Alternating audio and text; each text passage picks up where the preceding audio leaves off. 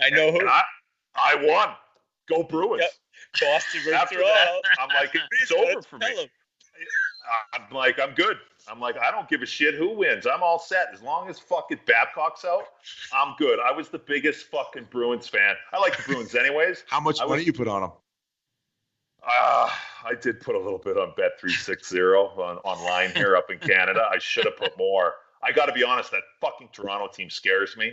I was so happy. And they're just shit kicking them too. And like the, whatever the scores were like out of hand in a couple of those games. I'm just loving it. Just And the- loving it.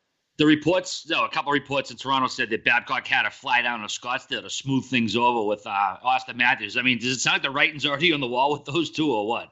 Dude, I fucking hope so. That's like my dream come true. If there's one person in that organization that can make that guy look bad and that can fucking get that guy kicked out of, out to the curb as quickly as possible, it's Auston Matthews. I hope they had a hall. I mean, I, I I've never met Auston. He follows me on Twitter. He's a great player. I hope Nice he kid. I was actually uh. I was with Yeah, him the other day in good. Hey, Scottsdale. I was call trying to. me, I uh, was working on the inside, trying to get him over to the Coyotes. nice. Call me- Yeah, fuck yeah, that'd be good for fucking Phoenix.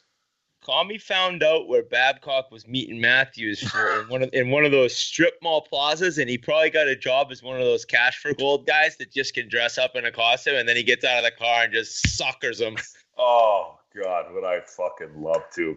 Man, I of hate the that field. guy. Is he aware of your hatred for him? Has to be at this point. He's Has got to know a little bit. Yeah, I, I would assume. I don't know. He ha- uh, I mean, I would think so. Probably. I mean, and and part of the the controversy coming in this episode is I'm I'm a, I'm a bit of a Babcock fan. All right, guys, I've had enough. Let's, let's this is like this up.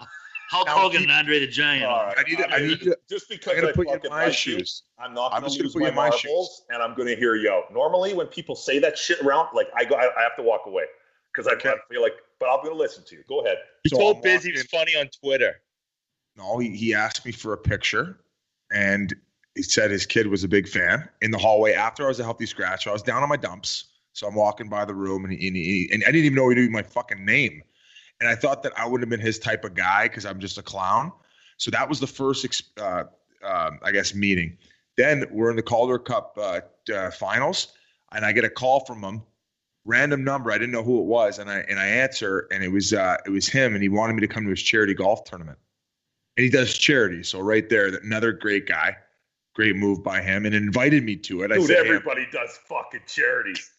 Everybody hmm. does fucking charity. If you make fucking sixty million dollars or whatever it is, and you don't put some kind of event on, it's gonna get in the media, and you're gonna look like a true fucking asshole. All that guy Sure. cares about is the fucking media. Sorry, Paul. okay, Sh- sure enough." Then obviously, I've heard the scenario with you. Do you Great. have do you have any proof that he signed you just to fuck you? Should we I- call maybe?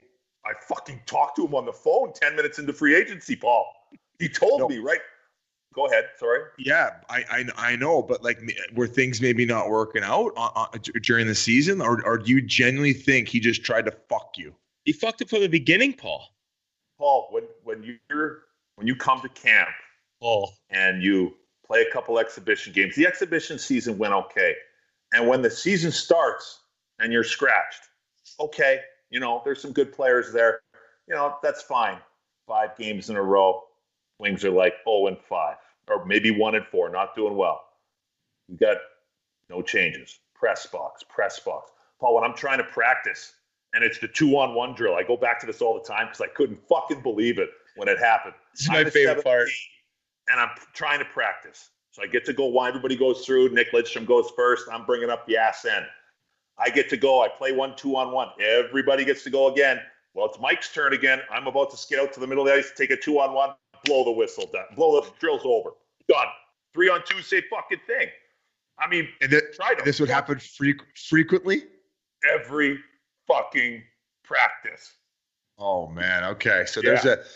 That, I told you the Sean O'Connor story, did I not? With with when when they there's a lockout year and he was playing uh, for for uh, Anaheim's farm team in Cincinnati. Babcock is a head coach at the time of the Anaheim Ducks, so they do like a promotional game at the pond in Anaheim. So they both AHL teams fly there, and Sean O'Connor's taping his stick before the the game, and he's a he's like a fourth line plug in the American League. Babcock comes walking out and he starts staring right into the crowd. And obviously, Sean O'Connor's like not a little starstruck, but he's like, oh shit, like the head coach of the fucking NHL team. And Babcock, without looking at him, goes, pretty nice rink, eh? And he's like, yeah. Sean's like, yeah, it's, it's amazing.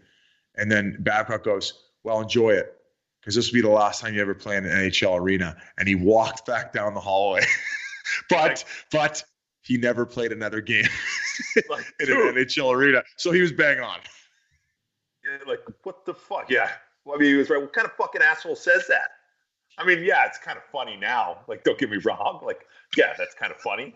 But I mean, fuck, are you kidding me? What kind of a dick says that? Poor Such a fucking kid's grinding it out in Cincinnati, which Mike Babcock should know plenty about because he coached there for three or four years, whatever the fuck it was. Poor bastard comes up, he's getting to play a fucking preseason. It's a big deal, and he shits all over him. Call me. What an asshole! Call me Fuck, I hate that guy. first shift took an offensive zone penalty. Second shift, Kronwall pump faked him at the blue line. He slides like out of the zone. He walks around and goes far down. He finished the game with two minors and was minus two. He was Well- sent down as soon as I got back to Cincinnati. Never played another game in the American League. Yeah, I, I feel bad for that guy. I mean, put yourself in his shoes. Just have that Oh, I know. before the game comes, tell you, and you're like, man, I got to do something out here, and then you just get walked and you're taking penalties. Hey, and it wasn't even to a guy who's like a an established good AHL player, which would it would almost like, you know, whatever. If you're gonna be a prick, at least you, you do it to a guy who knows he's gonna be a Yeah, stud. if you're trying to get him AHL. going. Like you're trying to wake, give him Yeah. a wake up call. No, He it's just- a he was kid, just- it's, it's a kid who's like lucky to get a fucking AHL game. Ah, Just what a so fucking Tommy, prick. tell tell us or tell the listeners, it, Modano, he, it was blatant where he didn't Yeah, get there's- fifteen hundred.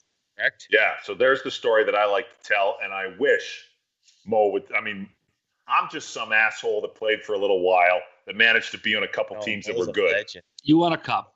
I want a cup, yes, but I I wasn't leading the team in scoring. We'll just leave it like that. Mike Modano is a fucking first ballot Hall of Famer. So the story, I wish he would fucking tell this story. I've told him a couple times. I'm like, man,